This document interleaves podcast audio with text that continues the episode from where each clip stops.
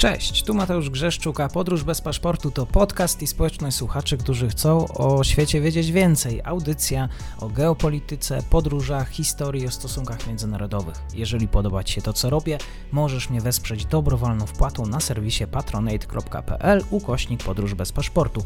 Serdecznie za to dziękuję, bo właśnie dzięki temu mam szansę rozwijać to miejsce. Obserwuj, polub i udostępniaj dalej. Zapinamy pasy, czas na kolejny odcinek podróży.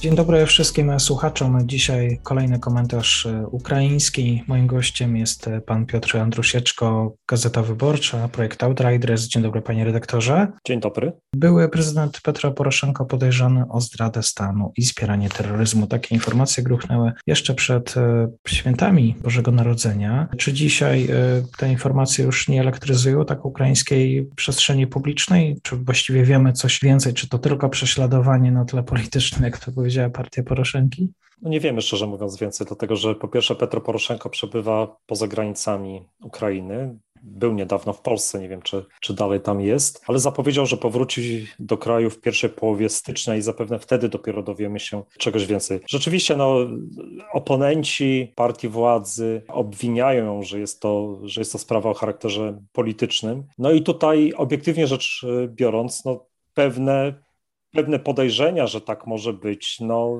są na miejscu, dlatego że no, chociażby taki jeden szczegół, który na który zwracają uwagę ukraińscy dziennikarze, to to, że przy tego typu sprawie, o takiej, no tak, tak ciężkiej jakby sprawie, no w zasadzie powinno, powinno akt jakby podejrzenia powinien zostać podpisany przez prokurator generalną, natomiast no ona w tym czasie przebywała na urlopie czy też zwolnieniu e, zdrowotnym i ten akt został podpisany przez jej zastępcę. No i tutaj oczywiście no, pojawiają się od razu, pojawia się od razu masa pytań, czy nie było to takie wygodne, wygodny urlop, wygodne zwolnienie lekarskie, żeby po prostu nie brać na siebie odpowiedzialności. Dlatego, że do końca no, nie wiemy też e, tak naprawdę, jaki jest e, też ciężar tych dowodów, które ewentualnie miałyby obciążyć byłego prezydenta. No, oczywiście wiemy, że, że cała sprawa jest zmontowana wokół tutaj wcześniejszych podejrzeń i oskarżeń prorosyjskiego polityka Wiktora Medwedczuka, który w 2014 roku jest podejrzewany właśnie o między innymi takie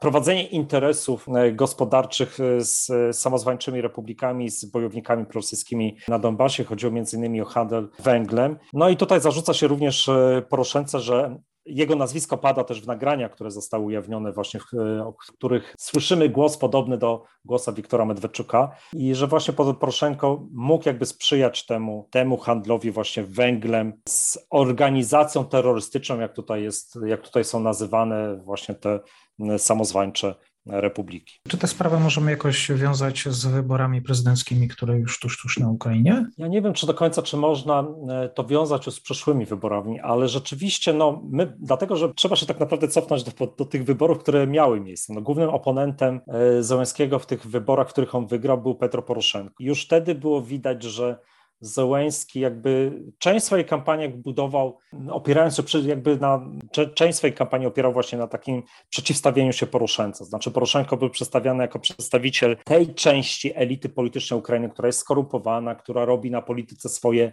swoje interesy i Zełęski miał być kimś zupełnie nowym. To będzie, który walczy z takimi właśnie wpływami tymi gospodarczymi w polityce ukraińskiej i też zapowiadał, że posadzi tych politycznych skorumpowanych, tych skorumpowanych polityków ukraińskich, tutaj mając też na myśli również samego Petra Poroszenkę. I coś takiego wydaje się, że w pewnym momencie, jak tutaj jest to też często opisywane, coś niezdrowego się pojawiło już tej takiej konkurencji politycznej, bo no cały czas Poroszenko jest traktowany przez Zełenskiego jako główny polityczny oponent, ale wydaje się, że to gdzieś już przeszło na taką bardzo osobistą, taki osobisty y, konflikt. I coś, coś jest w tym takiego też emocjonalnego, coś na granicy gdzieś pewnych takich niezdrowych emocji, no tak to jest to często też y, tutaj przedstawiane.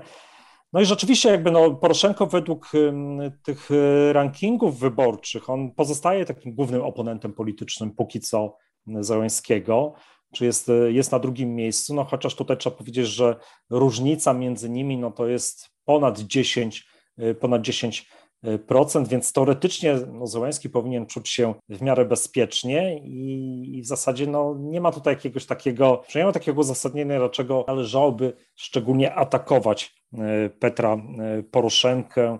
Mm, no, dlatego też być może właśnie tutaj ten wątek osobisty, wątek jakiejś takiej zemsty E, można brać pod uwagę. Kluczowym przesłaniem kampanii e, Związkiego był właśnie obietnica, była właśnie obietnica uporządkowania polityki, osiągnięcia pokoju na, na wschodzie Ukrainy. E, teraz wydaje się że chyba, że te szanse na wypełnienie przez niego obietnicy są coraz mniejsze, jak pan uważa, pan redaktor?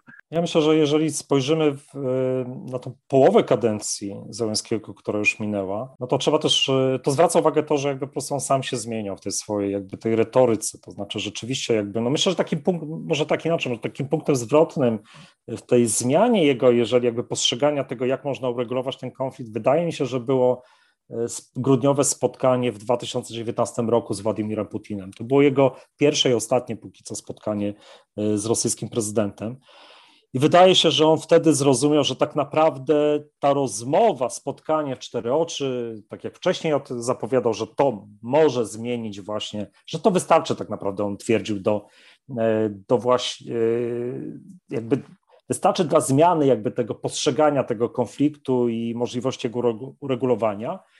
I on zrozumiał wtedy, że tak naprawdę nie, że tego jest zupełnie za mało, że Rosja to jednak coś zupełnie innego, że Władimir Putin ma zupełnie inne plany. I wydaje mi się, że od tego czasu jednak pewna na, zmiana nastąpiła, jakby jeżeli chodzi o samego Zełańskiego, jego otoczenia, co do tego, jak można ten konflikt uregulować. No bo w zasadzie, jeżeli się przyjrzymy na, na to, co później, później się działo, to oczywiście mieliśmy w ubiegłym roku, mieliśmy taki kolejny znaczący krok, który miał przybliżyć jakby to uregulowanie tego konfliktu, czyli zaprowadzenie kolejnego zawieszenia broni 29, e, ile ja się nie mylę, no ale rzeczywiście były takie przesłanki początkowo, że może to zawieszenie będzie się różniło od tych, od tych poprzednich, bo przy, przez pierwsze 2-3 miesiące rzeczywiście znacząco spadła intensywność e, wymiany ognia, w zasadzie nie było ofiar, no ale wszystko to potrwało do końca 2020 roku. Już na początku bieżącego roku wszystko wróciło niestety do swojej, do swojej normy takiej znanej z ostatnich lat, czyli znowu nastąpiła intensyfikacja ostrzałów, snajperzy, broń ciężka również, czyli tutaj ostrzały artyleryjskie. I zaczęła rosnąć liczba ofiar wśród ukraińskich żołnierzy. I to też jakby wydaje mi się, że to jest ten drugi moment, kiedy jakby rzeczywiście Załęski też jakby no, zrozumiał, że, że z tym uregulowaniem konfliktu, z tą jego obietnicą zupełnie jest wszystko nie tak prosto, jak on sobie to, jak on to wyobrażał, bo jak przynajmniej jak, jak zapowiadał to swoim wyborcom. I w zasadzie no to, co widzimy teraz, no to jest kontynuacja tego, co było w polityce już e, poprzedniego prezydenta, czyli przede wszystkim jakby tutaj nacisk na jakby kontakty z sojusznikami i próbę poprzez nich jakby właśnie uregulowanie tego konfliktu, czyli w formacie tutaj przede wszystkim normandzkim, no ale problem polega na tym, że po spotkaniu dwa lata temu, no kolejnego spotkania na tak wysokim szczeblu już, już nie było i trudno tutaj prorokować, czy w najbliższym czasie jakby jest możliwe właśnie jakby odnowienie tego, tego formatu normandzkiego na takim wysokim stopniu. Dzisiaj temat polityki ukraińskiej, również prezydenta Zełenskiego mówił pan Piotr Andrusieczko, redaktor Gazety Wyborczej, Outriders. Serdecznie dziękuję panie redaktorze za ten komentarz. Dziękuję.